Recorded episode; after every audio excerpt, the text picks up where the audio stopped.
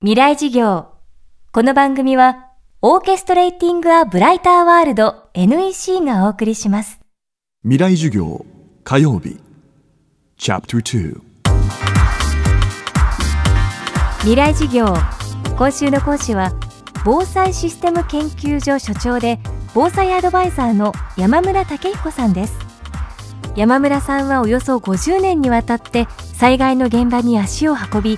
被害や実態を調査するとともにその教訓を伝え続けてきました。そんな山村さんが注目するのが防災心理学です。耐震補強や食料の備蓄はもちろん災害が発生した時人間がどんな心理状態に陥りとっさにどんな行動をとるのかを知ることも重要だと山村さんは言います。未来事業2時間目。テーマは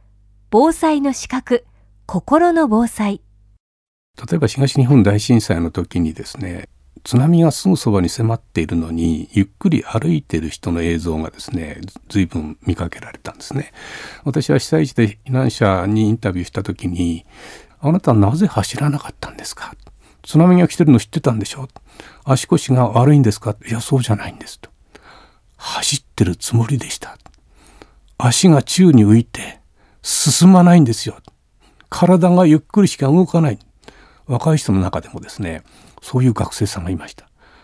体が硬直して自分では走ってるつもりだけどゆっくりしか動かないのがじれったかった。で片方では頭の中で急げ急げって言ってるんだけど体も言うこと聞かない。こういうのをですね実は効率期症候群って言うんですね。ジョン・リーチ博士ってイギリスの心理学者の調査によりますと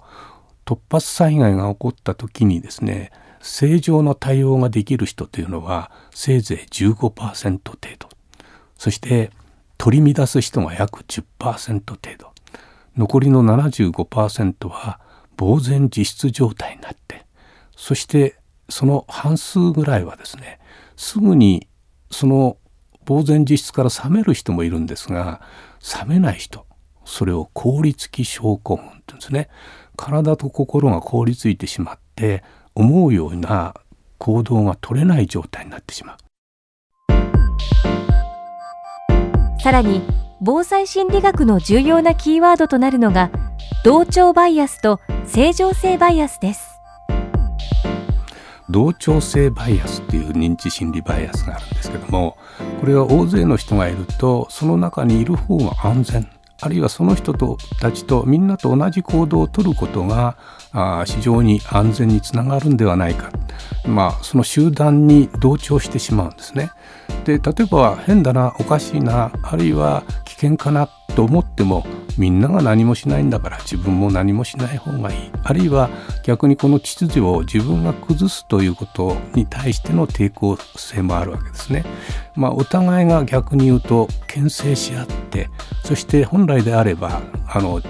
えば1人か2人だったらすぐに行動を起こすにもかかわらず大勢だったから逆に行動が遅れてしまう。もう一つ正常性バイアスというのはですねこの正常性の偏見とも言うんですけれども物事というのはその平常な状態が続いているとこれは継続的に続くものという認識を持ちたいんですね。で例えば東日本大震災の時もそうでしたけどもこの辺は津波や地震は必ず来ると思っていました。でもまさか今日来るとは思いませんでした。これ首都直下地震もですね皆さん起こると思っています。でも今夜起こらないと思ってるんですね。明日もまだ起こらないでしょう。根拠はありません。なんとなく。ですから想定できることを想定しないように自分の意識の中に正常性バイアスとかそういったものでですね自分には嫌なことは起こらない。自分だけは大丈夫だろうっていう自分を過信する考え方もあって嫌なことは起こらないだろう。で実はこの正常性バイアスっていうのは人の心を守る安全装置でもあるんですね。小さな出来事で心がビクビクしていたら心が持たないから自動的にこれは正常の範囲としてこの程度は大丈夫っていうふうにカットする機能なんですね。安全装置。でもそれが講じてしまうと異常までも安全の範囲とまあ、安全の偏見ですね。正常性の偏見というもの人間っていうのは楽な方を考えるんですね。もし異常と思ったら今何かしなきゃいけないですよね。でも安全だと。安全がずっと続くと思ってる間は何もしなくていいわけです。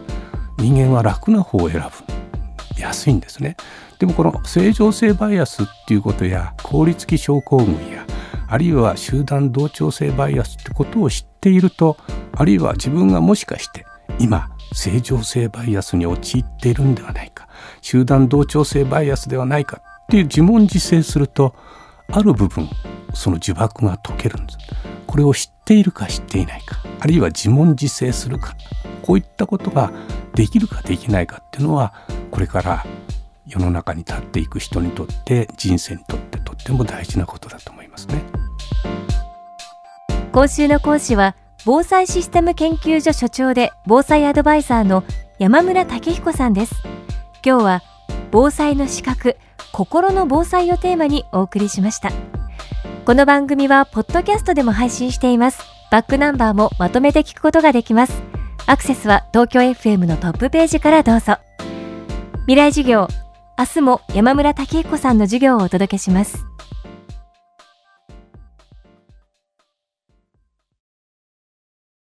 未来事業この番組はオーケストレーティング・ア・ブライター・ワールド NEC がお送りしました。